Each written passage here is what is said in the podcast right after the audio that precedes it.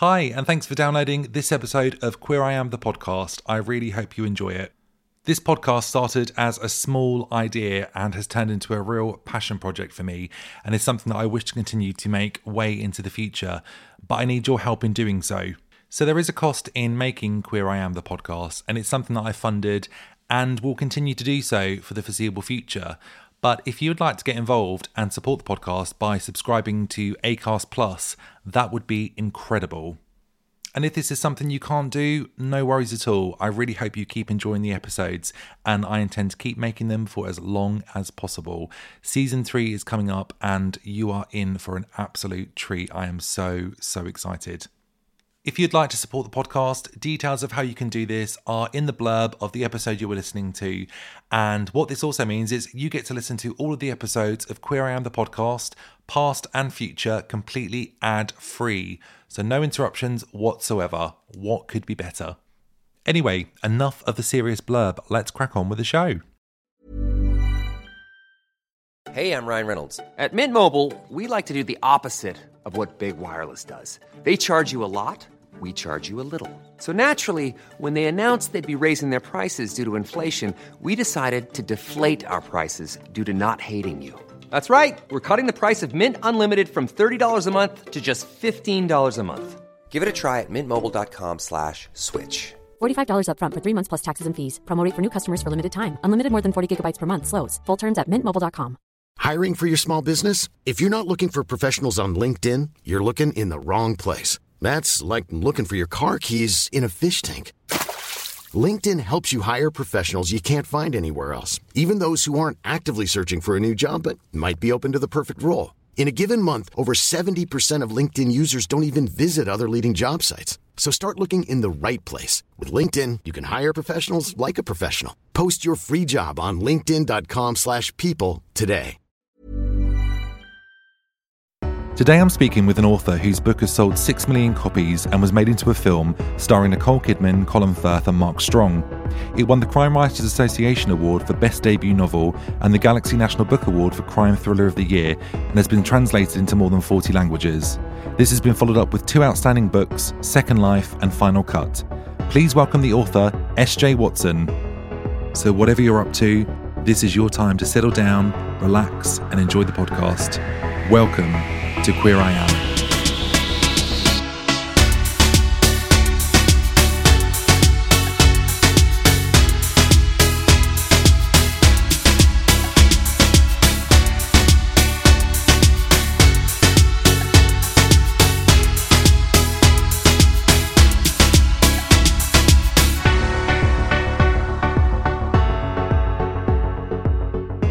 So Steve, thank you so much for being a guest on season two of Queer I Am, the podcast. Very excited to speak with you today. Um, how are you feeling today? Yeah, I'm all right. I'm good. I all think. good? Yeah, I've done my morning's work, so... Nice. What, that yeah. writing? Or? I've been writing, yeah. Amazing. No, I wanted to do two thousand words today. I managed about five hundred, but that'll do. Okay, that's, that's, that's still, still an achievement. Yeah, it's something, yeah. Okay, and so, um, this is a new project, I'm assuming that... It is, yeah. Well, oh. fairly new. It feels like it's been on for months, but yeah, it's... Uh, fairly new. Amazing. Yeah. And if you had to pick a song to reflect your mood today, what oh would that God, song no, be? Don't do this to me. I ask this to everyone. Without warning me. For, uh, the song Saviour by Saint Vincent. Oh, I've not heard that song. Yeah, it's a bit sexy. Okay. Oh, cool. Feeling satisfied. It's a little bit S and M. Almost, almost. That's the vibe that's today. Giving away too much, maybe. Amazing. It's partly because that's what I've been writing about. But anyway, this is all for... Oh. This is all for... Oh, amazing. Yeah, okay. Yeah, down oh, the line. Move. Cool. Yeah, but it all kind of fits in. So... Where did you grow up and where do you call home now? I very, very definitely call Brighton home uh-huh. now. I've yep. been here um, eighteen months, bit bit longer, not, okay. not quite two years. Okay. Um, but yeah, I love it and uh, it's home. Um, I grew up in the West Midlands, okay. which of course you can tell from my accent. No, I couldn't really. No, true. It's hardly there. yeah, no. um, catch me after I've been speaking to my mum for a bit. Okay, or, or, yeah, but um, I haven't. I didn't consciously try and lose it, but it's more or less disappeared. Yeah, I know. I grew up in a place called Stourbridge. Okay, uh, which is sort of uh, twenty kilometres or something southwest of Birmingham. Okay, in a place called the Black Country. Okay, yep, yeah. Absolutely. So um, yeah, that was where I was born and Yeah. Braised. And what brought you to Brighton? And did, and did you um, come from the West Midlands to Brighton, or did you go somewhere no, else before? I, no, I, I, I studied um, in Birmingham at university, and okay. then, which wasn't like a huge distance, but I did, didn't live at home. And okay. then um, spent thirty years wending my way further, further and further south. Okay. So yeah, I lived in London for a while, worked in London. Um, I used to work in health service, so I worked there. Uh, and then had a strange period just outside Tunbridge Wells. Okay. Um, and then, so basically I needed to leave that area, just, you know, and uh, it was either move north back to London uh-huh. or, or move south to Brighton and the seaside. And I yeah. thought, let's have a change and go south. So, And yeah. what, what is it about Brighton that really gets under your skin? I ask this question to all the guests, yeah. but um, everyone seems to love this city. And I've only been here ten months now oh, myself. Right, okay. So, yeah, so I'm relatively oh, God, I'm, new as well. I'm like the person to be showing you around then. Yeah, absolutely. Yeah. um, but I think this is such a place where everyone just seems to be drawn to it. And then when yeah. you're here, you don't really want to leave. So, what mm. is it for, about Brighton for you? Well, for me, it's a combination of things. I like the size of the city. Mm-hmm. Um, I like the fact that I think there's a spontaneity to Brighton life, for me anyway, that I, I really enjoy. I like the fact that I can not necessarily have plans of an evening, but then yep. they'll, you know, if I if I feel like going out or meeting somebody or doing something, usually I can find something to do rather yeah. than in London. It just felt like everything needed to be planned mm-hmm. six months in advance. Mm-hmm. Um, so it's much more, and, and it, you know, I like the fact I can walk from, you know, virtually walk from one side of the city to the other in mm. half an hour. Yeah. Um, and it just feels very kind of vibrant and alive and, mm.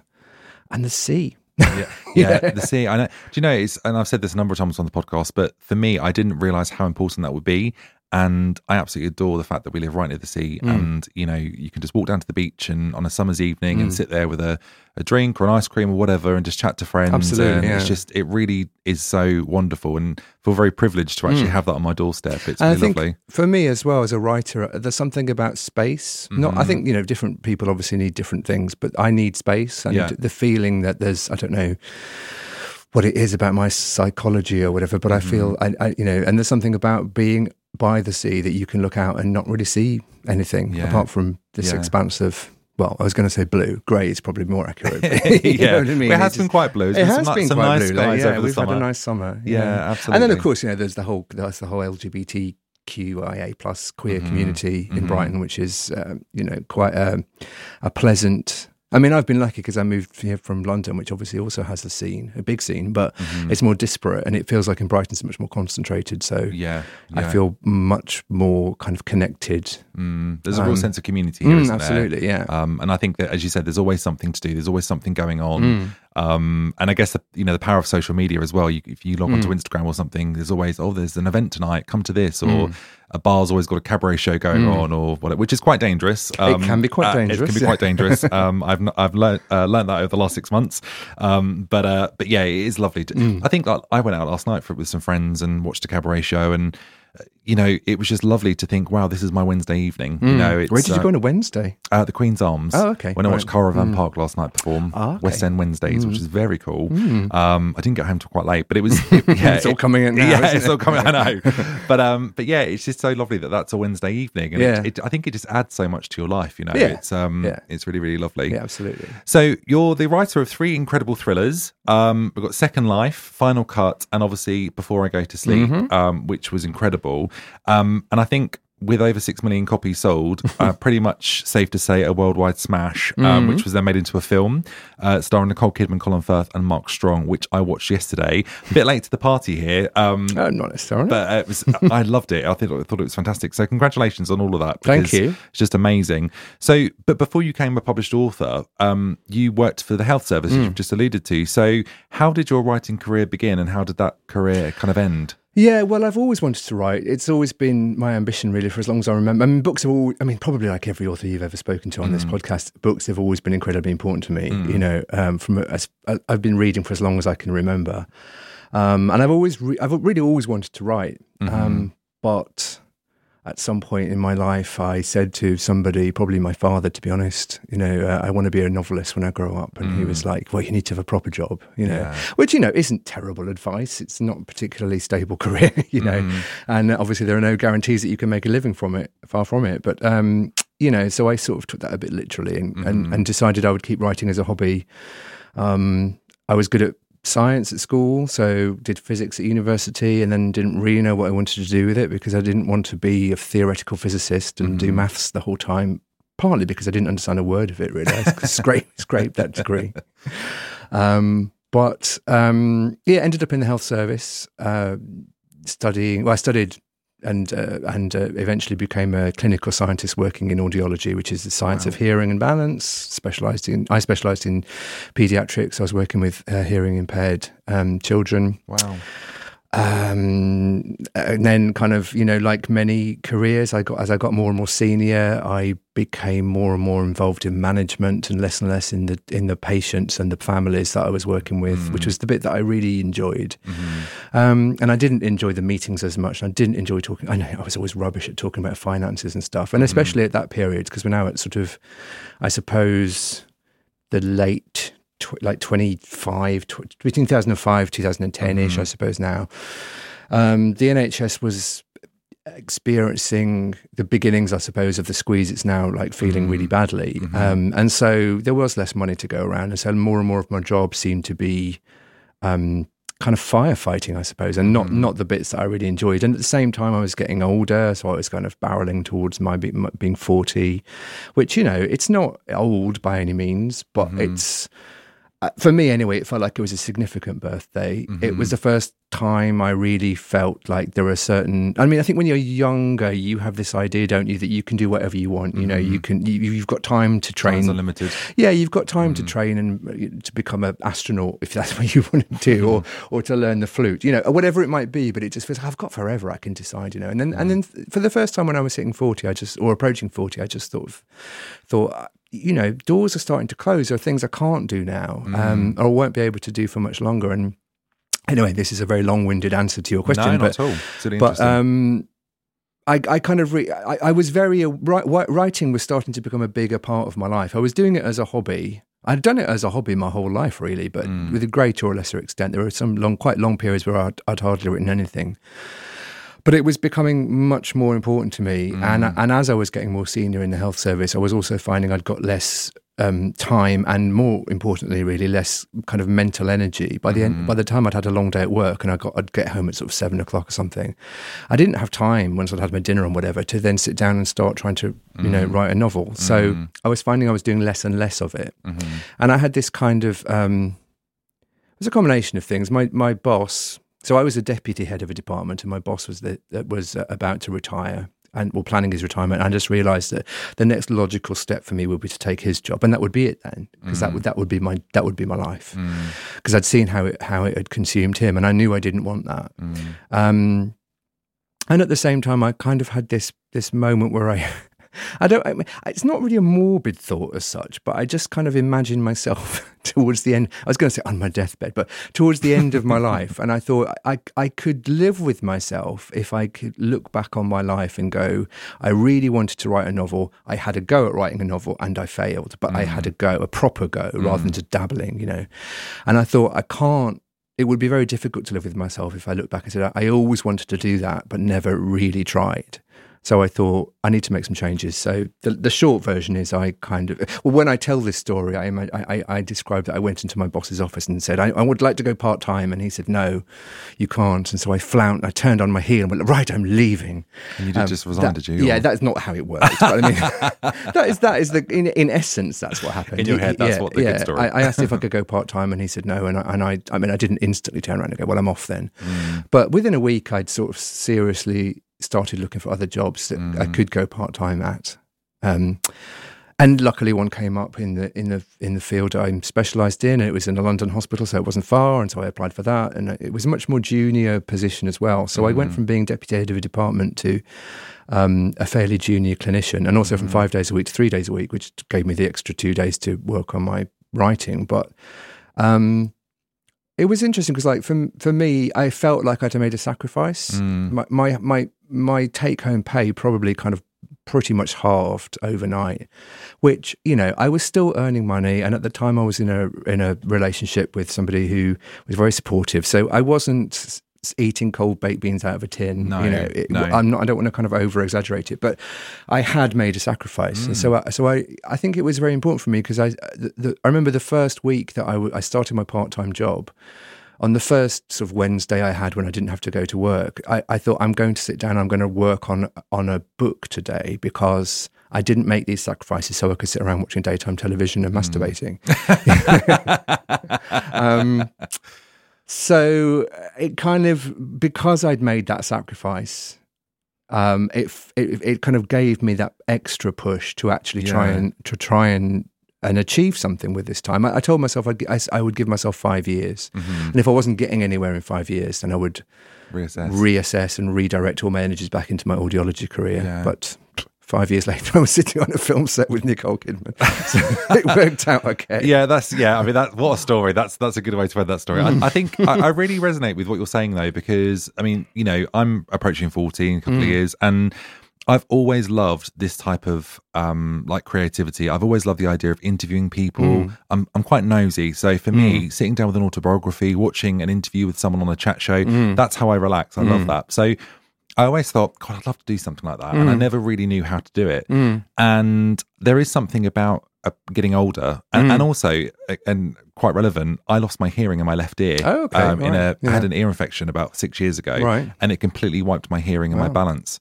And I was like, wow, I've got one ear left. And it's mm-hmm. like, I've if I don't do this now and mm. don't make a, a go of this, mm. I will look back and be so mm. regretful. So let's kind of make something mm. happen. Mm. So I, I completely understand where you're coming from. And you do have to make sacrifices. But if it's something you really love, the the kind of, I don't know, the sacrifice is outweighed by actually mm. how much joy you get from it. Absolutely. Yeah, ex- exactly that. And I remember I, I joined a writing, this is before all of this, before I'd stopped, when I was still working in the, in the health service, I joined a writing group. And I remember mm. we met, it was at Brick Lane, I think.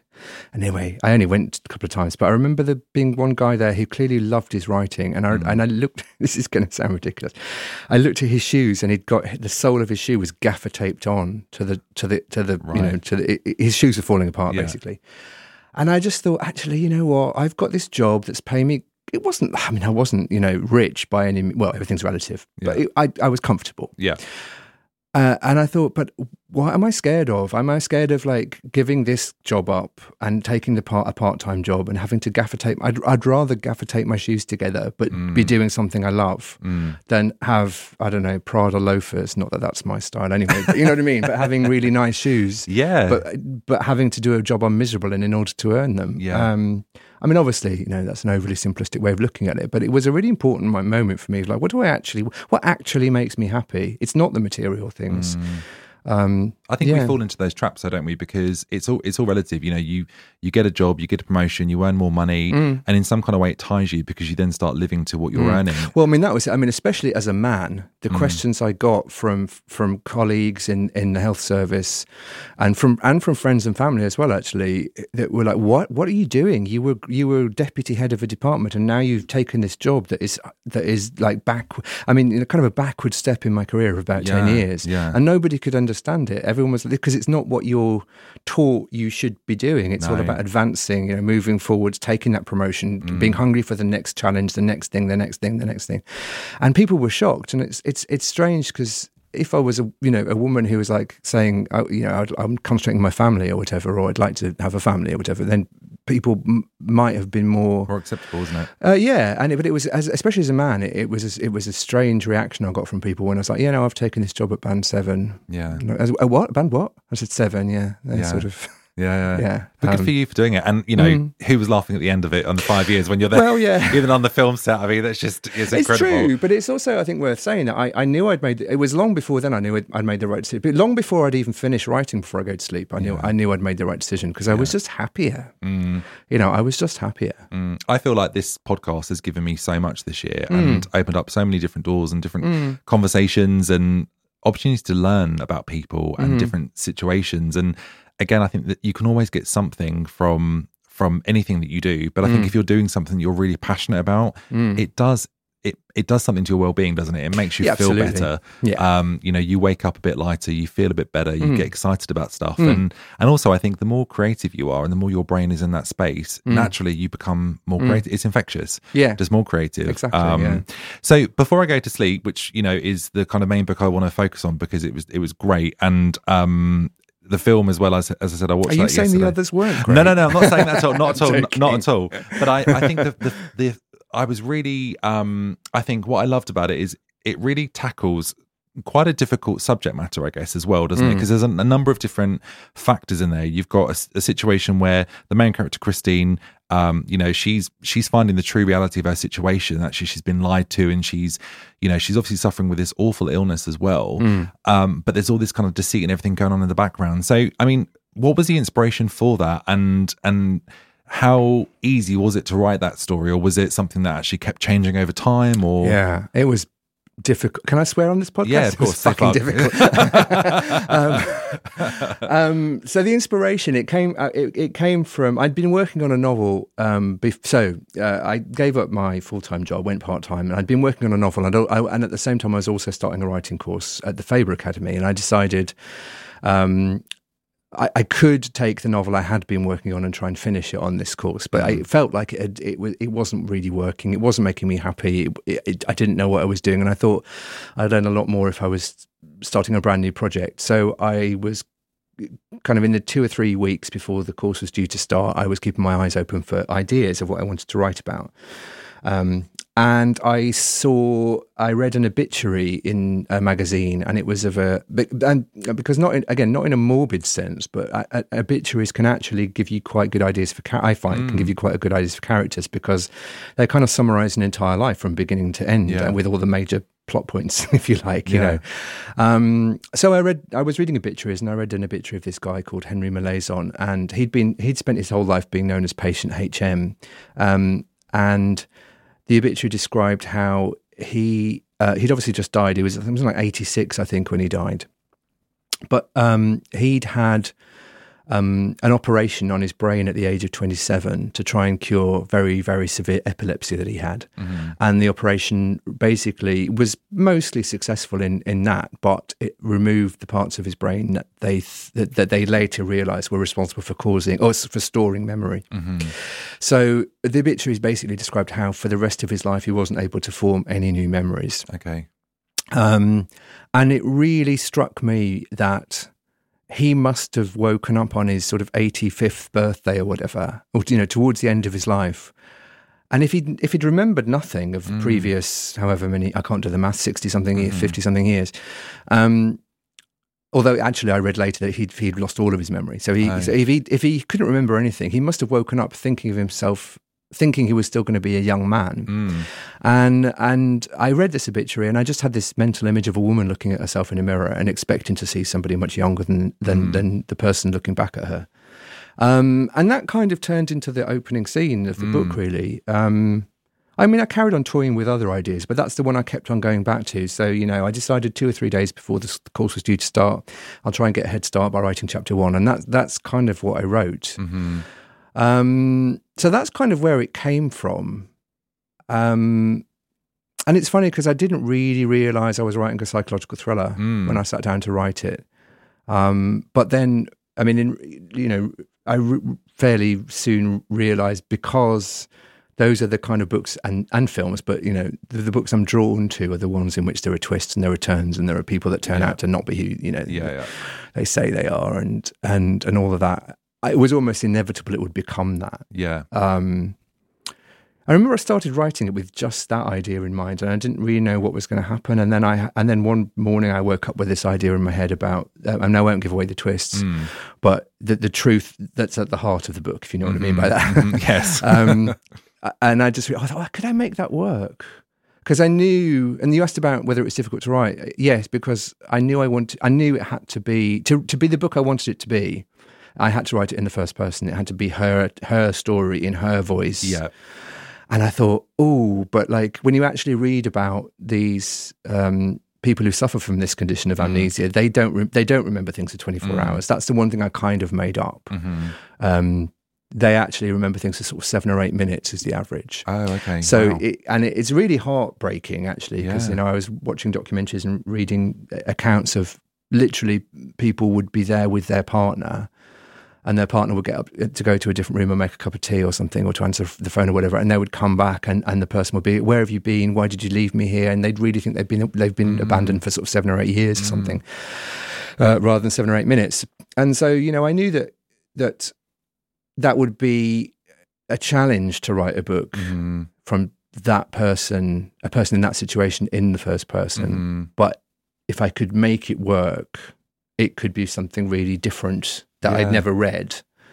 I think um, it does as well. It really, it really does flow in that way. And I think the way, again, in the movie and the way it's kind of, you know, again, we won't give loads away, but how how she kind of remembers things mm. and how they get her to remember things. Mm. And, you know, you it's it is like ground, Groundhog Day, isn't it? It's kind mm. of, you know, she wakes up and she's like, you know, who who am I? And mm. and yeah, I, I thought it was really, really well done. Mm. Um, and I mean, I mean, obviously we'll come on to the film, you know, often when books are made into films, you know, and I speak to a number of friends and I'm like, I'm going to watch this film. Have you read the book? And I'm like, no, I haven't. Oh, you need to read the book. It's yeah. better than the film. And I think that's always yeah. kind of the statement that people make. But I think you were you were quite happy with the way this was portrayed, weren't you, in terms of the outcome of the film? I'm contractually obligated to say I no, I am actually contractually obligated to say I like the book, but uh, the film. But I did, no, I did like the film. Yeah, yeah. I thought it was a really good, um, I think Rowan, the, the, the, the director and, and screenwriter, he wanted to do a very sort of like pared back, mm. pared down, simple, not simplistic, that's the wrong word, but very kind of Hitchcockian, you mm-hmm. know, no no kind of C G I bells and whistles, all very sort of like straightforward, dark, mm-hmm. noirish mm-hmm. thriller. And that's what he did. And, I, you know, it's, it's, I think it's a really, um, I, see, I, I kind of, I think of it as being a little bit like a cover version. You know, it's quite different to the book that I wrote. Yeah. But the story is basically the same. Mm-hmm. The characters are the same. The important things are the same. And he's just chosen a slightly different way of telling the story. Yeah. Um, And I guess there's elements, so yeah, I did really like it. elements of the, I think I read somewhere, elements, elements of the book that, you know, if that was to be in the film, mm. it would be quite repetitive. So they have to kind of mm. strip things back. And, mm. and I think that's always going to be the way, because you're, you're putting a you know, four hundred page book into a, an exactly, hour and a half, yeah. aren't you? Yeah. Um, but obviously the cast were incredible. Mm. Um, so Nicole Kidman, mm. Colin Firth, who I just thought was the grittiest role I've seen him in, mm. to be honest. I mean, I think, I, yeah, it might well be, actually. I, yeah. I didn't expect that performance. Mm. I thought he was incredible. And um, I mean, it's really genius casting in a way. I mean, again, we can't talk too much about it, but especially with Mark Strong playing the character that he does. Yeah. Because you almost expect them to be the other way around. Yes. He's known for playing kind of gritty, you yeah. know, gangsterish kind of yeah. dark characters. Yeah. And yet he's there in this cuddly doctor. Yeah. It's, no, it's, it's really, really good. And you made a comment about um, Nicole Kidman being on the set and mm. really getting into the character and mm. kind of changing a line and saying, no, Chris, Christine wouldn't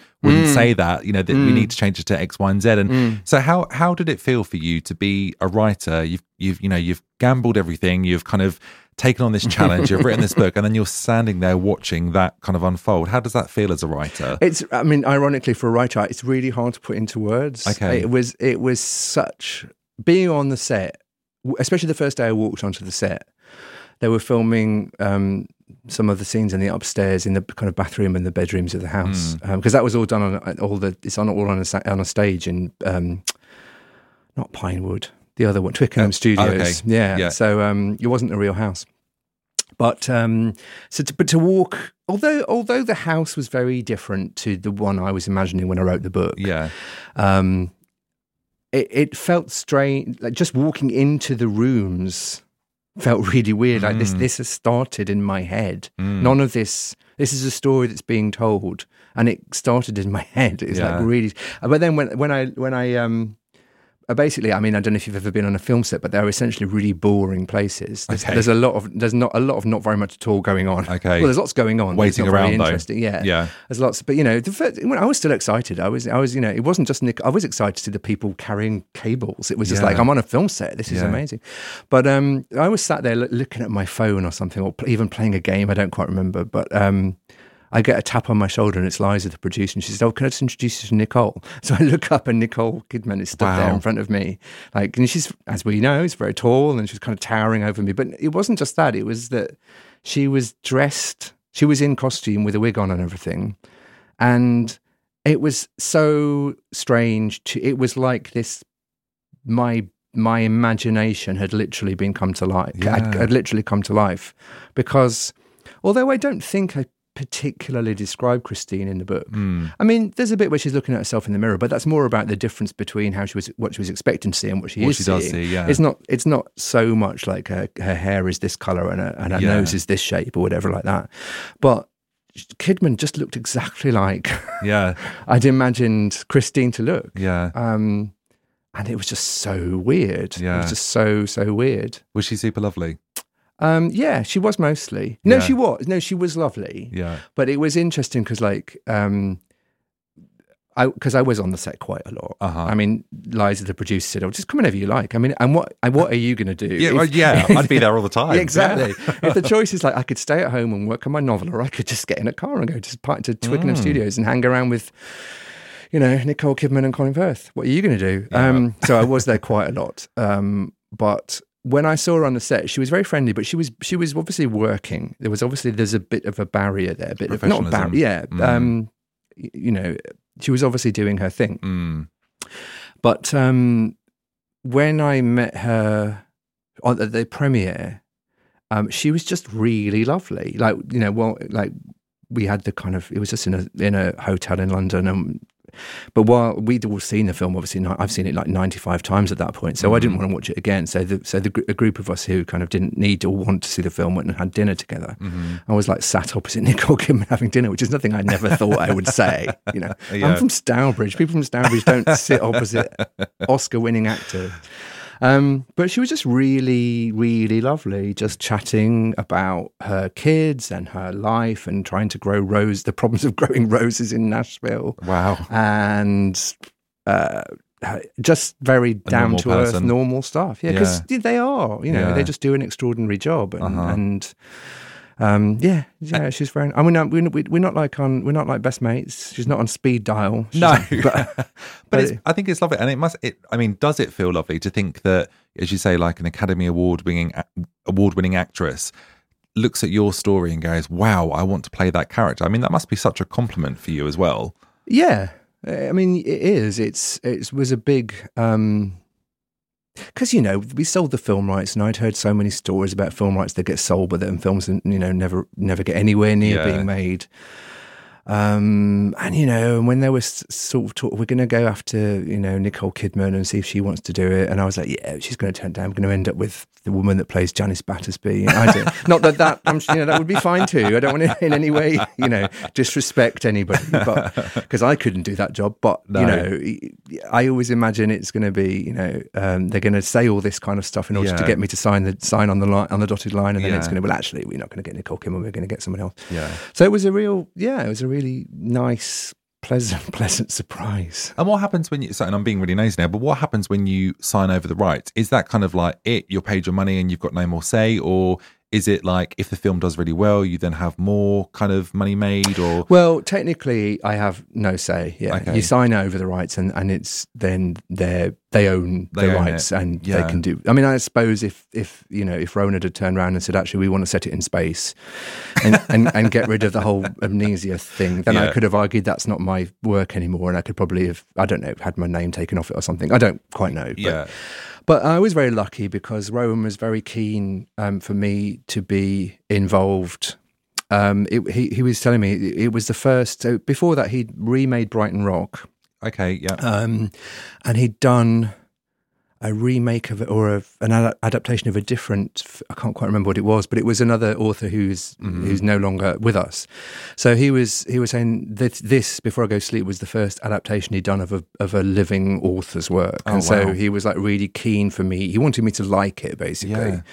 Um, and, you know, and so he would, he was talking to me about decisions he was making and, and, you know, he'd run through things with me and he'd ask me what I thought, but mm. I'd already decided, you know, unless I really violently disagree with something, I'm just going to let him make the film. And mm. then, and then, and then, you know, because it's not my job, it's not what I do, it's not my skill set. Mm-hmm. Um, and, um, so yeah, so I didn't, I didn't really have any, I mean, I was consulted, but I didn't really have any say in any it. Say and, and if it had come down to an argument, you know, I mean, because you, but you can understand why. If I'd have sat there and said, "I don't want Nicole Kidman, I don't like her," yeah, you know, there's no, there's no way I should have that power. No. Um, and then the, yeah, and then in terms of money, yeah, they they, they there's this. I, I don't get any money from box office returns or right. anything. It's it's a kind of one off fee that so they pay. Kind of, they pay the rights, yeah. and that's kind of how it yeah. works. Okay, I've always been interested about that because I guess it's. Uh, There are so many books that are made into films, mm. and some of them are so, so successful. Mm. And you think, okay, what? I, I mean, I wonder, as an author, when you write a book, I mean, obviously you hope that the film company knows the worth of the film and mm. what it's going to do. But um, I don't know, it kind of, I just thought, what about if you get paid an amount of money, but actually the film then surpasses everything that everyone expected? And then, well, yeah, you know, that's that's the thing, is that it's like you're, you've got your check, yeah. but actually everyone else has got, you know, all well, of I this. think I think there that you've just got to realise that what what if a, a hugely successful film is still only going to benefit you, because you're it's just going to be a two hour advert for your book, and people yeah. are going to want to read the book, absolutely. And so, yeah, and did the book the kind of do even better after the film as well? Did... Uh, yeah, it went back into the um, not for very long, but it went back into the top ten, the bestseller oh, list for a while after the wow. film came out. Yeah, it's incredible. So, yeah, so cool, so mm. so cool. Thank you for sharing. It's the that. dream, isn't it? I mean, it's yeah. like, you know, I mean, yeah. to think that you've had this. I mean, that is just like, you know, dreams happen. You know, mm. you've you've had this dream. You're doing your day job. Mm. You've got this idea, mm. and then this becomes a reality. I mean, it was so weird. I remember sitting with my my my then partner. We were having dinner, and and this is after I think I was.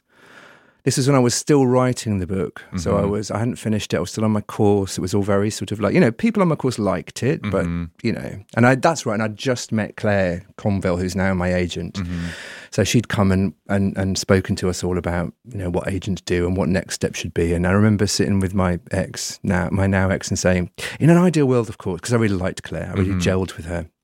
And still do. Mm, yeah. But um, I remember I said to my ex, I said, you know, in an ideal world, I- I'm going to give this book to Claire. Claire's going to love it. She's going to sell it around the world. Someone's going to want to make a film of it and blah, blah, blah. And it's exactly what happened. happened. Yeah. It's amazing. You ordered it. I mean, yeah, the, well, the universe I, manif- was listening. I manifested itself yes. in, in Wagamama in Tottenham Court Road. This is a new, the new book for you, How to Manifest Your Dreams. Yeah.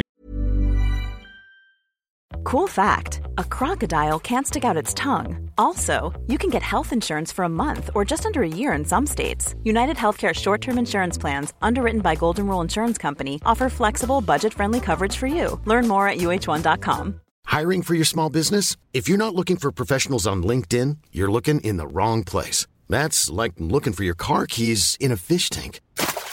LinkedIn helps you hire professionals you can't find anywhere else, even those who aren't actively searching for a new job but might be open to the perfect role. In a given month, over seventy percent of LinkedIn users don't even visit other leading job sites. So start looking in the right place. With LinkedIn, you can hire professionals like a professional. Post your free job on linkedin dot com slash people today.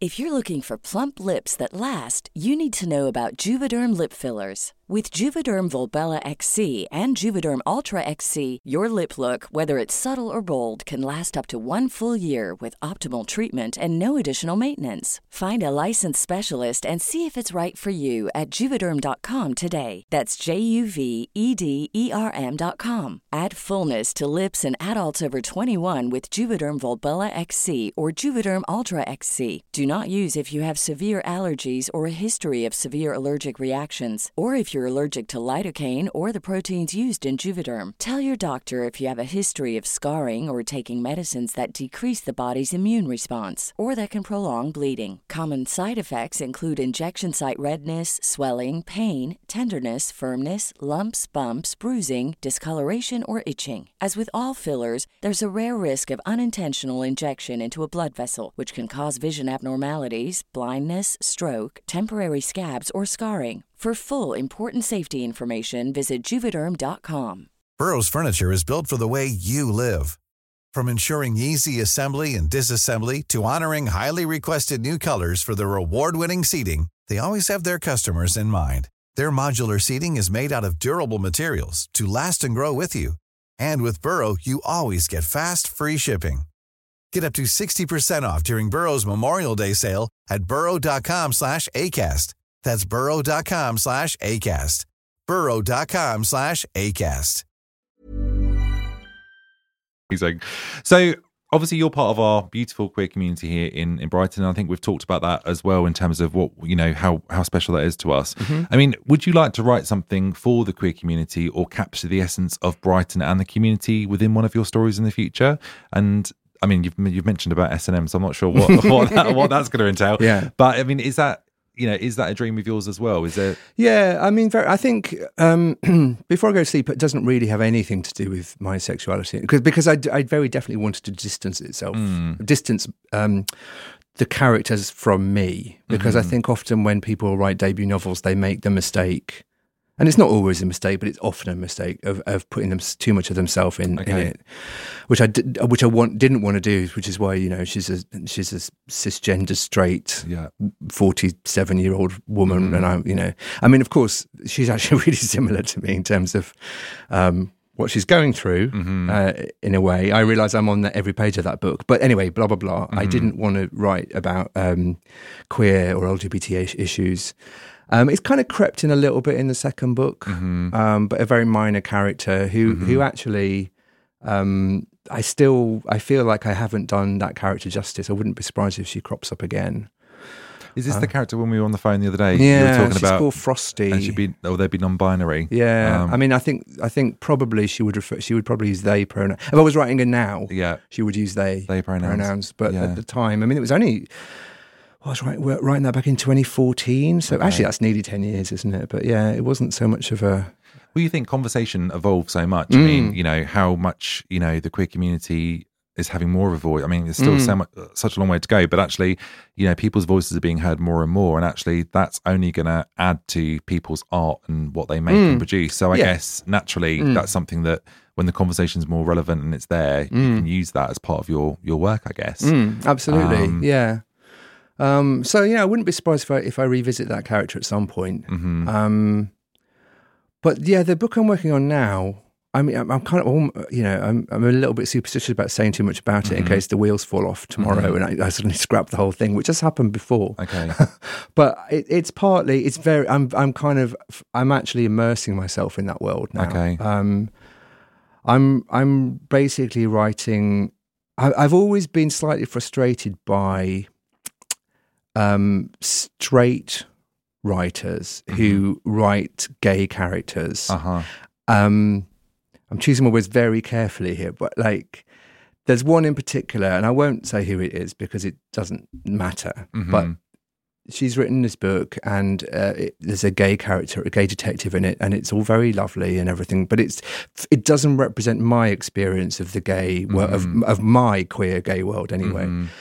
And I just thought I want to actually go from one extreme to the other and really, really investigate. So I wanted to write a sex positive, you know, um, book that really examines um, what it means to be gay. So I, you know, I, I've got things to say in the book about monogamy and um, um, slightly more unusual sex practices, shall we say? Mm-hmm. Um, I, and you were asking about setting it in, about a book set in Brighton. I'm not quite sure where it's set yet. Mm. Um, partly because one of the things I really want to write about is homophobia. Okay. Because I do think there is a sense um, that that's kind of a, that battle has been won, and that's mm-hmm. not my experience. Mm-hmm. I mean, you know, I, I live in Kemp Town, of course. I don't I don't get daily, you know, but but but there are people that live. Yeah. Where I'm from, for example, I'm sure, you know, yeah. in the Midlands, that, that have a very different experience of homophobia, and, and, and would definitely say it's not it's not a battle that's been won or something that's been conquered. Mm-hmm. And we still hear terrible stories, don't we, of people get, getting attacked and, mm-hmm. you know, so mm-hmm. it's, it's anyway, I'm I'm kind of waffling, but so I'm not sure if I'm going to sit in Brighton because the homophobia that my character is experiencing, I'm not sure he'd actually get in Brighton. So okay. I might be set elsewhere. Yeah. But I definitely, I, I want to write about... Um, the other side, I suppose, the, the less family-friendly side of yeah, the gay world. I I get that. And and actually, you know, I've had, since I've been here, I've had so many different conversations with people, conversations I would have never have had back in Suffolk where I'm from, mm. because the community wasn't there. And actually the people that I'm speaking to probably couldn't relate to the stuff we're talking about. Mm. So I've got, you know, friends now that we, you know, we are talking about non-monogamy and open mm. relationships and, you know, uh, you know, don't bat an eyelid now that there's a mm. sauna down the road and there's all mm. this kind of stuff. And it's, but actually if you think rural Suffolk or you or any place where actually it's not kind of, you know, queer centric mm. mm. to other people, that's almost like a completely different alien world. Yeah. And I think it's, it is about kind of having more of a positive kind of natural conversation about it. Mm. Um, and I, I'm even already thinking about season three of the podcast. And mm. I, I definitely would like to have roundtable discussions about those kind of mm. things. Cause I think mm. it would be really good to have lots of different opinions on, mm. on that. So I might invite you back for well, it. Well, do, please. I'd love that. Because I, I mean, it's sort of, I, I want to write a book in which my character has problems, but the problems don't come from the fact that he's him he's in a non-monogamous relationship. No. They don't even come from they don't come f- I remove the word even from that sentence. They don't come from the fact that he uses um, you know uh, sex spaces like saunas and so on. The problems come from other people's yeah. um, decision or or or, mm. or or opinion that that is in some way wrong, mm. and that his relationship must be in some way less valid because he and his boyfriend sleep with other people. Yeah, um, it's like the shame that yeah. that's been felt in the community for a long, long time. Absolutely, yeah. And actually, it's reclaiming that and saying, no, no this is mm. actually because uh, it, you know, a lot of relationships and a lot of things that are set up in the world are. It, you know, it's it's from an old kind of belief, isn't it? It's mm. Christianity and mm. patriarchy, and that, you know what, Absolutely, yeah. you know what, mm. what you know is the norm, and what's and actually a lot of that stuff when you read about it is it's just kind of a bit archaic and mm. kind of actually not that nice, and mm. so to be able to have spaces or have situations in life where you're liberated and you're free, mm. that's that's great, you know. Mm. And um, I, again, I think I I do wonder sometimes whether we are the only community talking about it, and actually whether there's people in other communities that yeah. wish they could have those more open conversations. Maybe, um, yeah. I think, you know, I think it's that thing, isn't it, that I, I always, I also always really resent or, yeah, I resent it when, when straight people are effectively saying, we don't mind you being gay, but mm. as long as you keep it, everything that you do that's not what we do, mm. as long as you're basically, you act like you're heterosexual, mm. you know, but anything that you might do that isn't that, then we don't want to hear don't about, about it. it yeah, yeah, absolutely. Yeah, which is like that doesn't really. No, you know, I mean, of course, there's nothing wrong with it with a gay couple who want to have a monogamous relationship and settle no. down and have a cat and blah blah blah. There's, I'm not in any way saying that that's wrong. No, I'm just saying in this book, yeah, which isn't about me, and yeah, you know, maybe it is a little bit. you know, um, I'm just saying there are other ways of looking at things and living. And living, exactly. I think it's about writing your own rules, isn't it? Mm. And actually, it's about, you know, we we don't have to just conform in mm. life in any way, regardless mm. of whether it's sexuality or something else. Mm. You know, you get to decide how you want to live mm. your life, and that's that's important. Um, yeah, and, and you know, and I think as queer people, because we've rejected. By de- almost by definition, we've rejected the rule book that we were handed as we were growing up, mm. the expectations that were passed on to us. This mm. is what it's going to happen. Because we've said, no, actually, I'm not doing any of that. Mm. We are at, free to design yeah. how we want to live and absolutely. How we want to have our conduct our lives and have our relationships. Yeah, um, absolutely. So, yeah, I'm, I'm... I think that's a really interesting subject. I think, it, yeah. I well, think... I hope I finish the book then. yeah, no, I do. I'll be definitely reading it. I think it, it sounds great. And I think, again, it's... I think, you know, people... People in the community, I think it's really important to to read things and to, um, you know, or, or watch things that really reflect you. I remember growing up mm. and never feeling like there was anything on the television or mm. anything on in books that really reflected how I felt. Mm. And, you know, queer literature is, there's, there's so much more out there now, isn't mm. there? It's just, you know, there's yeah. you can get so much and it's it's great. Um, I recently read the uh, Nick and Greg books, which were written by, um, I think it's John...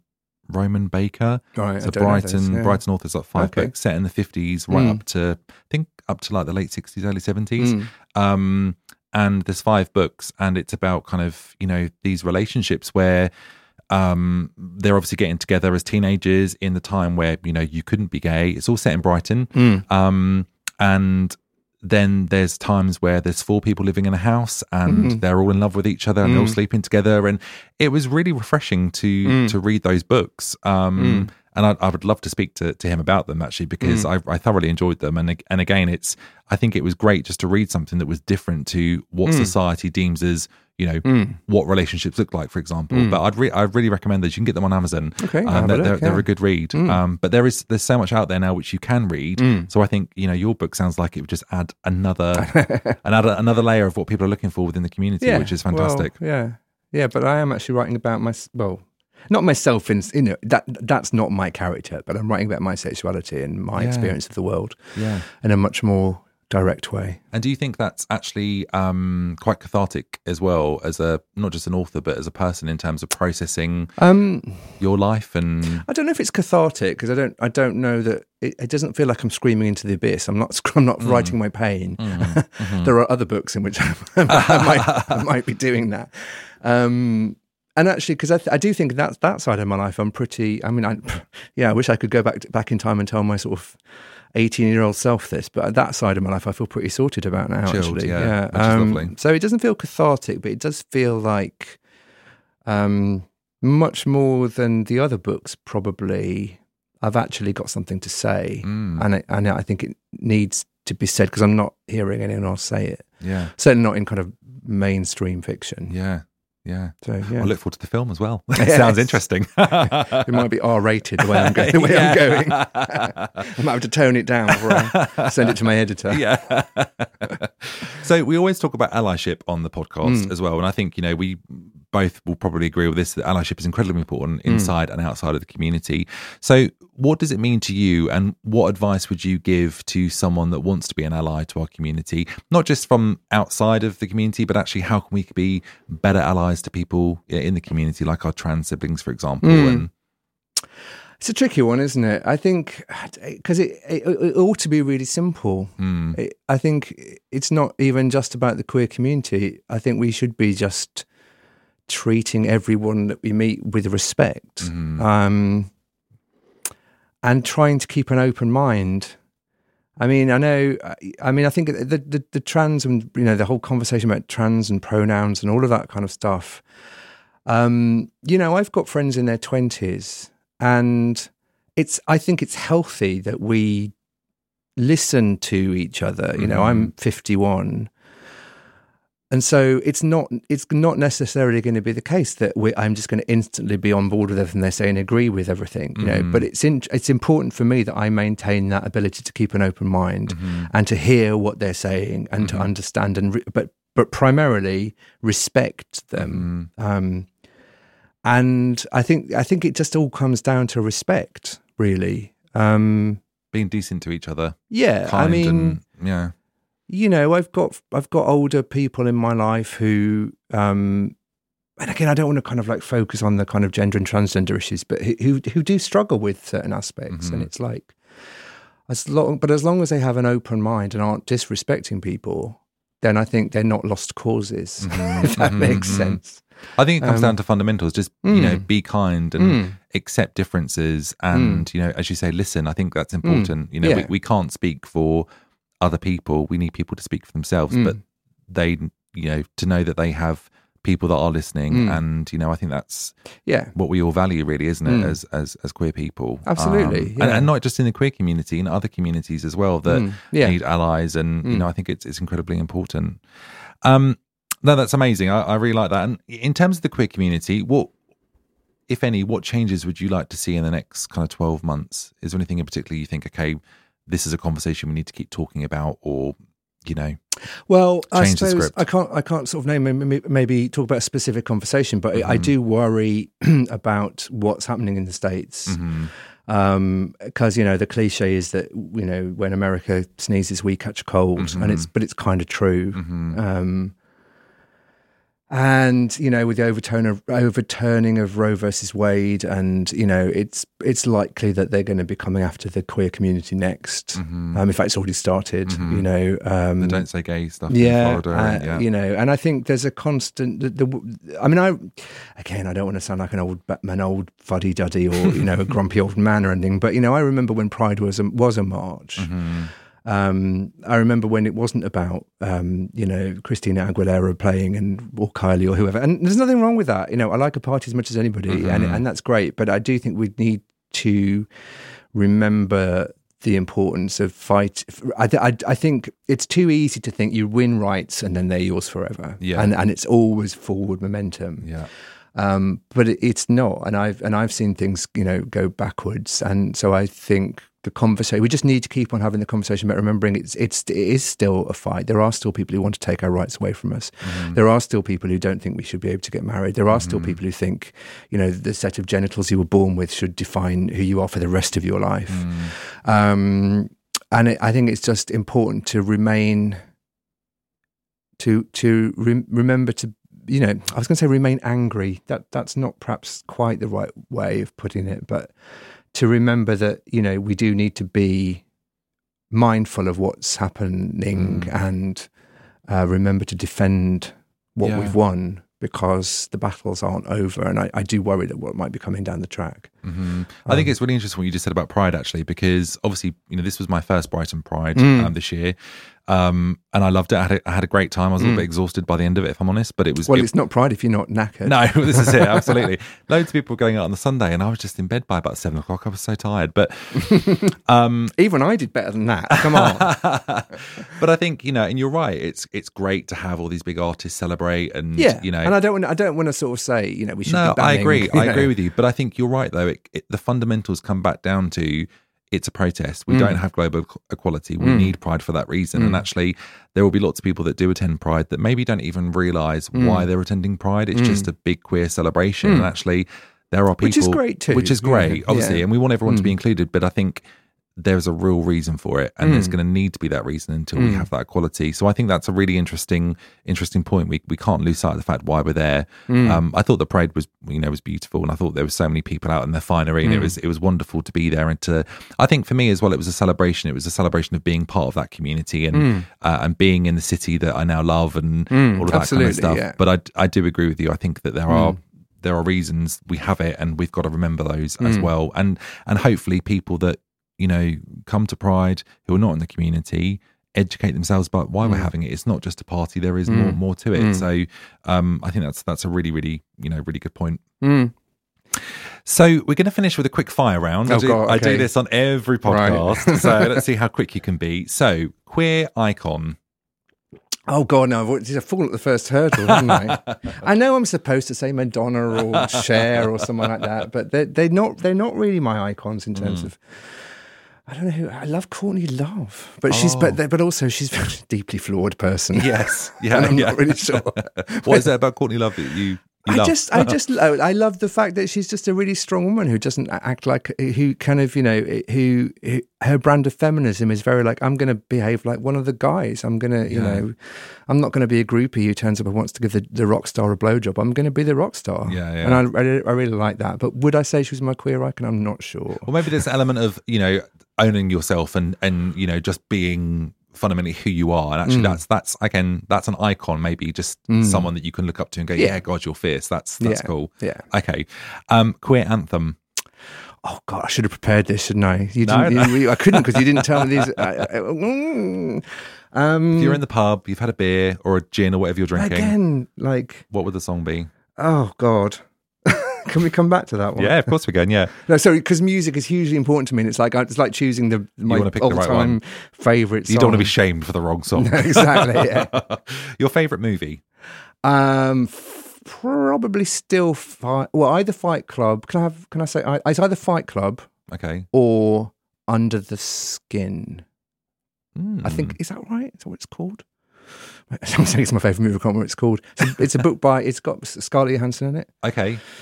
I've not seen that. Yeah, no. It's very good. It's very weird. Okay. Very weird. Okay. But yeah, I, let's go with Fight Club. Fight Club. I can remember what that one's called. Okay. Your ultimate holiday destination? Iceland. I love Reykjavik. Oh my goodness. We went there a few years ago. It's amazing. What time of year have you been? I've uh, March and November. Okay. We went January for mm. my husband's birthday and mm. it was incredible. We saw the Northern Lights mm. and I mean, it was like three hours of daylight. It was mm. so dark, mm. but it's so beautiful, isn't yeah. it? Did you go to Mount, um, Mount Gullfoss and... I think so. I can't remember any of the places I went to a call, so but I did, I did the Golden Circle. Circle yeah, yeah, so you would have gone there. Yeah, yeah. I'd loved, we would still laugh about it. I mean, the the waterfall um, was frozen. I mean, it, mm. it was, it was oh, so, yeah, so yeah. beautiful. It was mm. covered in snow and, and, and ice and stuff.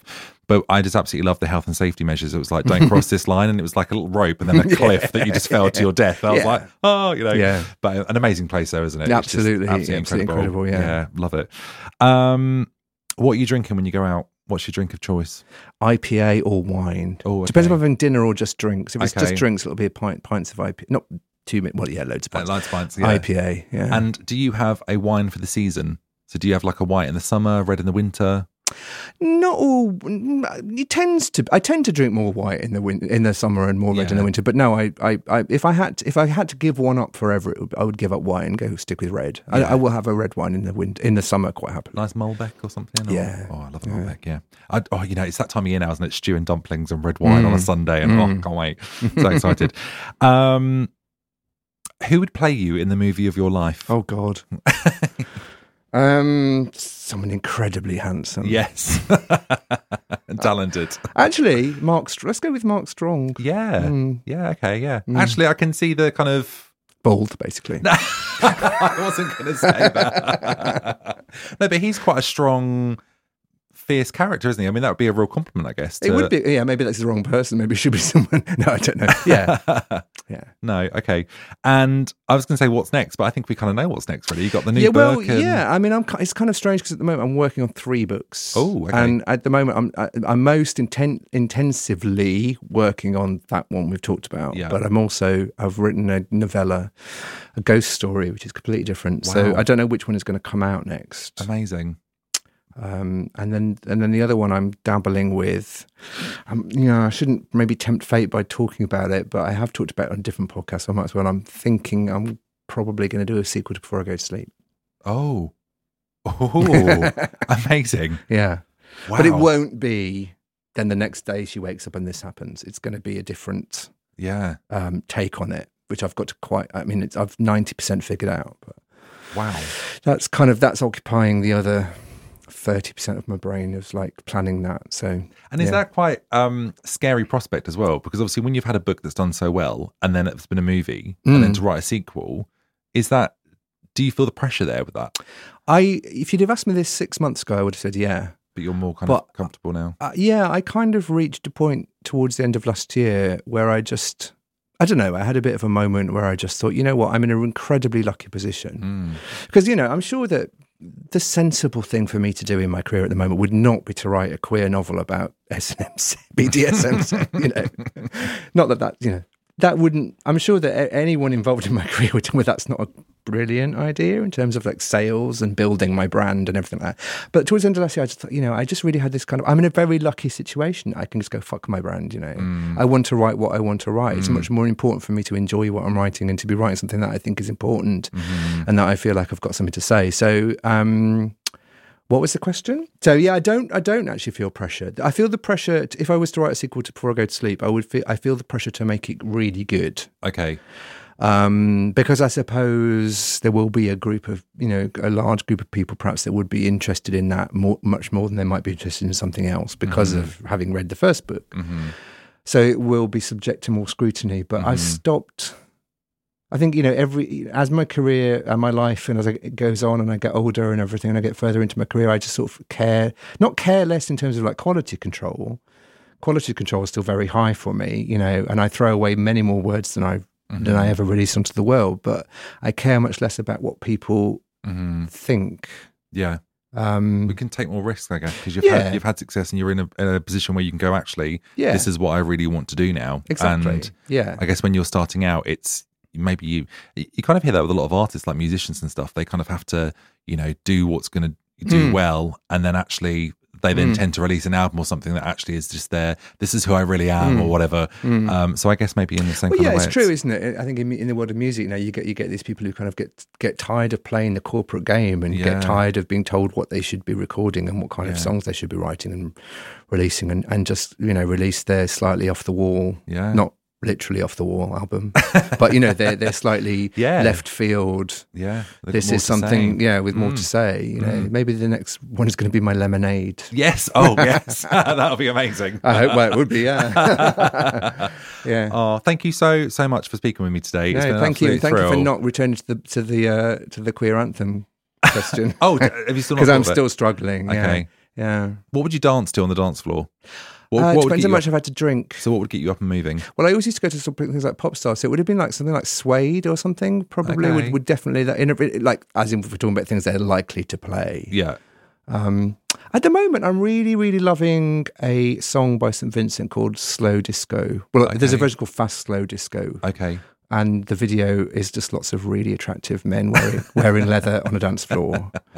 And so at the moment, that's my queer. That's anthem. Your vibe. Yeah, that's my go. vibe right Done now. Done it. You got yeah, it. There you yeah. go. Own it. Yeah, exactly. Thank you so, so much. This has been absolutely lovely. And I'm definitely holding you to the uh, the roundtable discussions. Okay, uh, hopefully yeah, your, your book will be in the works but will um, finish by then. Well, and, hopefully, yeah. Yeah, we yeah. can talk a bit more about it. So cool. It's lovely. I'd like that. Thank Thanks you for so inviting much. me. Thank Cheers. you. Cheers. Wow, what an incredible conversation. I love talking to Steve so much, and I thought it was really, really inspiring. He's taken a risk, he's followed his passions, and he's created this incredible career. And I'm, yeah, just absolutely thrilled that I got to have the conversation about that with him today. You can follow Steve on Instagram. He is S J underscore Watson. And you can also check out his website for further information about his work. And if you haven't watched the film Before I Go to Sleep, I would really encourage you to do so. It's incredible. Thank you so much for listening to the podcast. Until next time. Don't forget to like, share and subscribe to this podcast. You can follow me on Instagram, Facebook and Twitter. My handle is at FlueyActually. You can also check out my website, fluey actually dot com.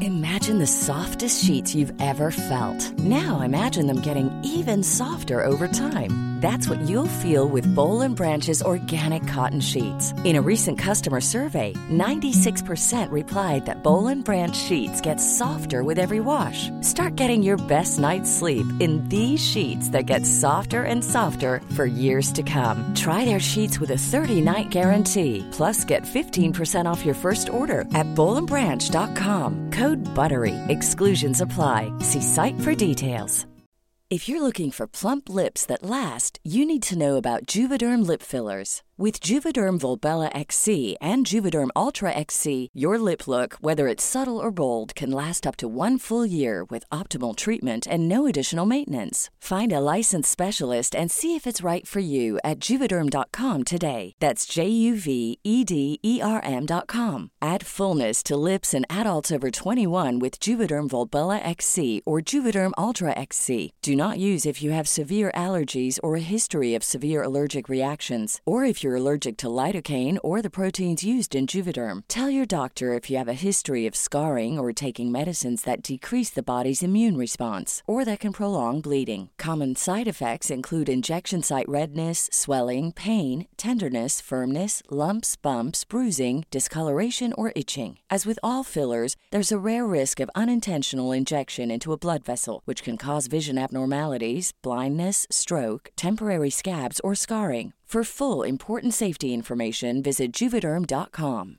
Imagine the softest sheets you've ever felt. Now imagine them getting even softer over time. That's what you'll feel with Bowl and Branch's organic cotton sheets. In a recent customer survey, ninety-six percent replied that Bowl and Branch sheets get softer with every wash. Start getting your best night's sleep in these sheets that get softer and softer for years to come. Try their sheets with a thirty night guarantee. Plus, get fifteen percent off your first order at bowl and branch dot com. Code BUTTERY. Exclusions apply. See site for details.